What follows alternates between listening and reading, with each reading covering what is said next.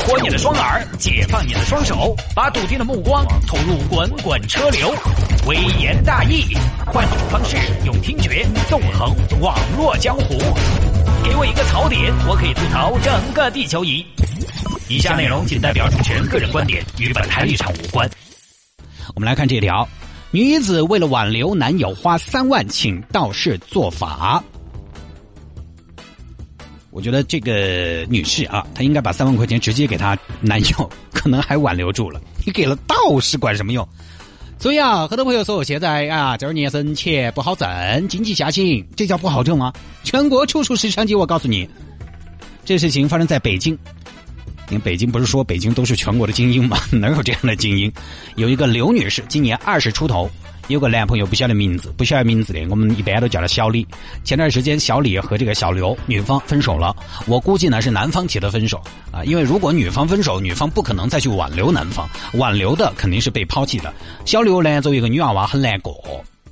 我长得这么美，你为什么要离开我？而且大家知道，二十出头岁是很经不住感情的挫折的。长时间啊，有的时候一个人调整不好，他会陷入那种悲伤的氛围中，自怨自艾的。如果当时我不那么任性，可能结果会不同。如果那夜下着雨，他会不会追出来把我抱回去？还经常触景生情，路过一家餐厅，这家餐厅不就是我们第一次约会的时候吃过的吗？然后路过一家公厕，那天看完电影回家，他还在这改了手呢，你就很恼火，对不对？好了，小刘有个闺蜜，两个人关系很好。听说两个人分手了啊！看到自己的闺蜜那么的难过，心里面很不是滋味儿亲爱的，不要哭，你有没有尝试挽留过呢？我咋没有挽留过吗？没有，说什么都不跟我和好。那这样吧，亲爱的，北京城往西二十公里有一座牛头山，牛头山上有个道士叫牛鼻子老道，很厉害，你不如找他给你咨询咨询。道士，道士管什么用啊？你不知道了吧？这个道士非常厉害，驱灾避难、逢凶化吉、降妖除魔。好多广东那边的生意人都过来找他，他的客户，我告诉你，非富则贵，肯定还有道理嘛。但是，亲爱的，我这个是姻缘嘛，就跟降妖除魔、驱灾避难也没联系嘛。哎呀，我跟你说，亲爱的。你就不晓得了嘛？表面上是姻缘，其实很可能是一些就是看不见的暗处的一些物质、暗物质，导致你们两个气场不对。我们普通人瞧不到，但是他们可以，他们可以开天眼。然后刘女士一听，哎，这个说法听起来听上去还蛮科学的，就听进去了。上山找了个道士。然后这名自称道士的是在一个二十平米左右的房间里，因为他这个新闻呢是个视频新闻啊，一般网络上的新闻呢没有做一个太详细的文字报道，所以那天呃我这儿看的时候我还是点开视频看的。大概这个道士是在一个二十平米左右的房间里，那外面是什么样子我没注意到，反正小刘上山就找进去了，在那个房间头门口啊，Excuse me，呼，me，come on。哎哎，你好，哎，我问一下，那个牛鼻子老道是在这儿啊？正是。哦，太好了，太好了。哎，那你帮我介绍一下嘛？他人呢？在下便是。哦，不好意思，小女子凡胎肉眼，有眼不识泰山，还请大师您。哎，我们不跟凡人计较。哦，那就好，那就好。哎呀，我还生怕你发气哟，多虑了。请问女士，今日上山是来问道？还是来算卦，又或者是来渡劫呢？呃，我今天是来吃饭，顺便吃饭。哎，小女子主要是有一事相求，不知道大师有没有这个业务啊？请讲。是这样的，我被我男朋友甩了，我舍不得噻，我就想问下大师，有没啥子办法？嗯，哼，这个问题多好解决啊！男朋友不要你了，对不对？没有男朋友了，对不对？好办，我当你的男朋友嘛。哎，大师，你你这个，哈哈哈哈开玩笑的，世间姻缘缘起缘灭，相生相克，就和生死一样，那都是上天注定，天命不可违呀。哦，那算了吧。哎，等等，姑娘，你也太没耐心了吧？虽然说是天命不可违，但姑娘留步。古惑仔有一集，不知道你看过没有？叫人定胜天，胜暂且不谈。与天斗的都没有好结果，古往今来概莫能外。但是我们可以和天谈判，谈判在哪儿谈判啊？就在我这方寸之地。那大师，那要得嘛？你帮我跟他们谈一下嘛？可以这样，你把你和男朋友的生辰八字给我一个，我先帮你们算一算。哎，这个大师，我的生辰八字我是有啊，但我男朋友的我不晓得哦。你看你爱的不深吧？爱一个人怎么能没有他的生辰八字呢？你也有责任嘛？啊，是是是是，我有责任，我有责任。但我现在后悔了嘛？好的，没关系，不要紧。你把你男朋友的姓名、星座、血型这些跟我说一下。呃，我男朋友叫叫李简美，星座是处女座，血型血型我想想，哎，大师。就你们怎么还用血型？哎，对对对，我们这个是中西医结合。哦，哎呀，我就是没关注过他的血血型。反正夏天哈蚊子都要咬他。哦，那就是 O 型，算 O 型。好了，姑娘你稍等，我给你们算一算。呃，双峰蜜讲。天灵灵，地灵灵，妖魔鬼怪快显灵。道可道，非常道；名可名，非常名。水不在深，有龙则灵；山不在高，有仙则灵。斯是陋室，惟吾德行。哎，大师，您这是背课文呢？下来。台痕上阶绿，草色如年轻，谈笑有鸿儒，往来无白丁。有了，大师，您算出来了这么快啊？哎，我刚才问了一下月老，他说你们俩在一起是大凶之兆。大凶之兆有好大，三十六地那么大。你看，你属兔，他属虎，你们相克。食物链里面，你是下级，他要吃你的。你五行缺木，而他的五行最旺的是什么？是水，水克木。哎，大师，水不是克火的嘛？水也克木啊，木想到没有？遇水则腐，所以其实一开始你们俩认识就是孽缘，你们根本就不该认识的。哎呀，大师，你啥子意思嘛？那关键现在认都认到了的嘛，有啥法嘛？说半天，现在咱们只能解决问题，不能逃避。那这种一般咋个解决呢？哎，以贫道的功力，怕是很难帮助到你啊。那你刚刚说啥子解决问题嘛？没得办法，那你是解决啥子问题嘛？其实吧，办法不是没有，我可以做法，灵魂出窍，飞入九重天去跟月老交涉，让他给你们特事特办。可是，可是啥子嘞？可是这灵魂出窍属于禁忌，做一次法，我可是要牺牲一年的寿命啊！哎呀，大师渡人渡己嘛，你就帮帮我嘛！你们搞这一行的，对不对？也在意这方面的积累噻。好吧，这样，一年的寿命本是无价的，可是我念在你情真意切的份上，我就帮你。但是，阴阳费你多尔菩萨要出的，可以，可以，可以，这个没问题，合理的。多少？你给两万嘛？啊，现在毕竟物价那么贵，可以。另外，呃，我还要给月老那边打点一下。他们还要打点，这个是咋个打点的？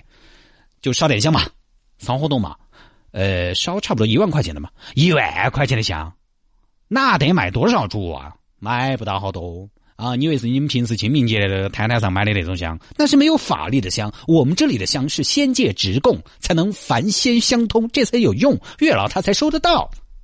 你们平时烧那个香，除了污染环境，什么效果都没有。嗯，好嘛好嘛，那一共三万嘛，还有没有其他费用嘞？呃，暂时想不到了。我们基本还是保证零增项的。那这个到底管不管用嘛？我这么说吧，管不管用？一百天以内让你的男朋友回到你的身边。呃，那有没得合同呢？没有。那我看一下你有没得证件嘛？好吧。然后这个这个老几啊，就拿出一张道士证啊，一看。国家宗教事务局颁发道士职称高级工程师，小刘信以为真，也确实心切，就给了三万块钱。等了一百天，结果呢，什么反应都没有，而且一去调查，发现自己的前男友已经结婚了。你看，这三万块钱白花了呀，人财两空。于是呢，小刘慢慢冷静下来，一想这不对啊，就回去要钱，就要不回来。最后呢，小刘没办法报警，把这个假道士查了。现在呢，警方是以诈骗罪把这个假道士逮捕了。这个假道士呢，姓张，常年在当地行骗。呃，但是他更多的时候呢，可能这种小刘这种把男朋友挖回来这种业务还是接的比较少，主要做一些替人消灾、伏魔驱邪的勾当啊，当做是，就就主要是封建迷信活动。但是你知道为什么他可以长期在这儿待着吗？因为比如说替人消灾、伏魔驱邪这些东西，其实有些东西很玄，对不对？就他跟你说有用，但是你其实并不知道他有没有用。一个人再背，也不可能随时都是厄运。对吧？所以就好像感觉是有用的。所以呢，一直也没得确凿的证据。但是这个小刘呢，在这一次事情之后，一一个结果明显没有拿出来，那明显是上当受骗了，就这么一个事情。但这个事情呢，有个细节，就是一开始啊，小刘找到贾道士的时候，其实也是将信将疑的。他是怎么相信对方的呢？媒体的报道里面有提到，因为这个贾道士把小呃小刘的生辰八字一问之后，大概就说了一下小刘的性格。小刘听了之后，觉得说的非常准，非常好，所以就觉得这个贾道士是高深莫测，有如神助。他觉得那天上没点关系，能说的那么准吗？于是呢，就深信不疑了。这个呢，我讲个我的经历啊。我有一年在某一个地方啊，具体不说了。很多时候你去一些地方都容易遇到这种人。突然上来一个中年人，先生，我观察你很久了，有点建议给你。然后我就继续在那儿耍手机，我们摆摆手没理他，他也不管我，就继续说他的，继续说。我看你的面相啊，是那种不太会拍领导马屁的人，你的仕途可能不会太顺。你这个人呐，不特别爱财，也留不住财。对朋友义气，对家人仗义，巴拉巴拉说了一大趴。最后呢，我就不胜其扰，给了他十块钱，让他走了。他是烦，他是把我烦到让我给他十块钱，而不是我被骗了啊！我后来一琢磨呢，他这个话，你看他说了些好的，也说了些不好的，他并不是一味的吹捧，嗯，感觉上听的人就就觉得很客观，对不对？他没说算命，他为了贴合你啊，让你给钱，他就一味的吹捧你，没有。他说了一些不好的，比如说仕途不顺，留不住财，都是不好的嘛。但是他说的这些不好，其实你自己想一下，自己琢磨一下，换成谁来都会觉得他说的对。为什么？因为没有人会觉得自己的官当的够大了，也没有人觉得自己的钱已经够多了。你看李达康书记都是市委书记了，还想当省长呢吗？那个年收入一百万的，你说他留不住噻？他想，你狗子也是一年我还挣一百万，我就给他抽二十多块钱一包的烟了，太奢侈了嘛，对不对？人是不知足的，所以即便这个人已经身居高位，他说他，就是你说他仕途不顺，他还是会觉得那我确实还有进步的空间。即便这个人已经腰缠万贯，你说他留不住财，他还是会觉得，哎呀，也就是五十亿资产吧，算啥子哦？我一天过得点儿安全感都没得哦，天天都充满了危机感哦，硬是管子都舍不得下一顿哦。这这话给谁说都对，然后他也说了些好的，你比如说说你不喜欢拍马屁，不特别爱财，对朋友义气，对家人仗义，你发现没有？这些东西也恰恰是大家都愿意承认的，都觉得自己身上已经有的品德，他觉得我我确实是这样的一个人呢。因为没有几个人会承认自己喜欢拍马屁，也没有几个人会承认自己对朋友没义气，也没有几个人会承认自己是爱财如命那种人，那不得把我看得很肤浅吗？大多数人对于自己的判断和评价不至于完美无缺，但是很多都觉得自己是高大正直、与众不同，甚至有的时候还有点跟这个社会、跟这个浮躁的社会有点格格不入，有点孤独，有点楚楚可怜，就觉得众人笑我太疯癫啊，我笑他人是看不穿的。这是很多人的共性，对自己的认知的一种共性。大多数人成功会归功于自己，而大多数人失败会归咎于社会，这也是很多人的共性。所以你要按这么个套路说，一般都不得错。前两天有微博是一对男女，他们偷电瓶车遭抓了，警察查看他们的手机，就看有没有销赃的途径啊，或者之类的啊，发现人家朋友圈前两天一直在转发泸州那个事情，还评论这个社会怎么了？你写错啊！人家偷东西也并不妨碍自己，就是向往正义的心啊。但从法理上来说，他偷过那个东西呢，偷个电瓶车，呃，也不确实不妨碍他去评论这个社会啊。这个不冲突不影响，但你就觉得很讽刺，对不对？我那个偷东西只是工作啊，就我觉得我自己平时素质还挺高的，人家可能自我认同就是发自内心就是这个样子的。像比如说，现在你表扬个女孩，你就直接说她什么呢？你就说：“哦哟，你表扬她的性格啊！”你就说你是个女孩子性格哦。可以说，一般对方都很受用，因为很少有年轻女士现在会认为自己是个软妹子，她会觉得软妹子很丢人。我怎么可以温柔呢？我怎么可以那么细腻呢？我怎么可以那么的娇弱呢？有的时候她觉得细腻好像就是一种有心计，这是一种政治不正确啊。比如说，我们采访女明星，问问题。哎，你生活中应该还是挺大大咧咧的吧？我跟你说，一百个女明星有九十九个都要说，嗯，对对对，我从小就是一个男娃娃性格，我没心没肺的。每次一听到这种回答，我就心里就呵呵。反正你们这些一年几百万、几千万的都没心没肺嘛，我们这一位三四千的有头有脑嘛，经历完了嘛。所以回到我遇到的那位大哥，他跟我说的那些，都是大多数人会承认的自己对自己的评价。所以你稍微一听，准了，大哥。其实很多时候就是一个聊天的技巧，就是一个心理的技巧。我为什么说很多时候呢？是因为我不想把话说死，就算命这一点。因为身边呢，总有很多朋友说哪哪哪啊，算的特别准。我不说没可能，但我自己没有遇到过，或者说我本身就不太信这个，所以呢，涉足不神啊。我留点余地，我不想把话说死。或许真的有呢，谁知道呢？小刘一开始被这个假道士说服，我觉得就有可能是这种情况。比如说他怎么做啊？我算了一下你们俩的生辰八字，算出来你应该很爱他吧？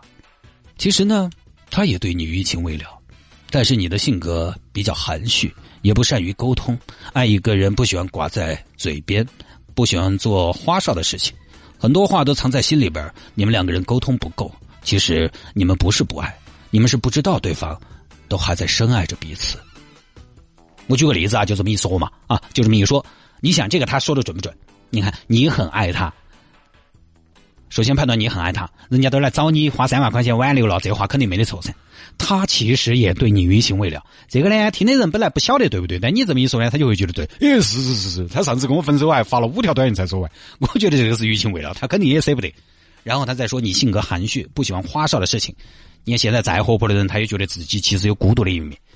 你看现在啊，是个人都要去 KTV 唱一下陈奕迅的《浮夸》，都觉得自己是天煞孤星，人前幸福，人后孤独。你这么一说，我的确是有很多心里话是冷暖自知，从来没有告诉别人的，也对。然后再来，两个人沟通不够，感情上很多的问题其实都可以归结为沟通不够。你看，即便这两个人天天都在沟通。其实你也可以说，沟通必须是有效的沟通啊，不是说实话。你们这是无效沟通啊！你想，好像也对。我们以前是沟通了，也经常在一块聊，也经常在一块吵，把自己的观点都摆出来，但是好像是无效的一种沟通。所以这个也是怎么说都对。所以啊，我觉得大家自己还是要对自己有一个准确的认知。你应该自己知道自己是个什么样的人，就不得上贼的。反正呢，感情这种事情，我是觉得，当一段感情都需要挽留了，就没有必要了。挽留回来了，受压迫，那个大家都恼火。你人家想压迫你，我不想压你嘞，我想下去，这是何必呢？啊，当然可能是因为我现在这个年纪了嘛。我现在毕竟也二十二了，好吧？我现在毕竟三十多了啊。我觉得二十多岁的年轻人呢，在恋爱这个问题上，在男女关系的问题上，有的时候有点执着，有点执念，也很正常。啊，反正这些事情呢，有的时候的确是要经历过才知道大概是怎么回事。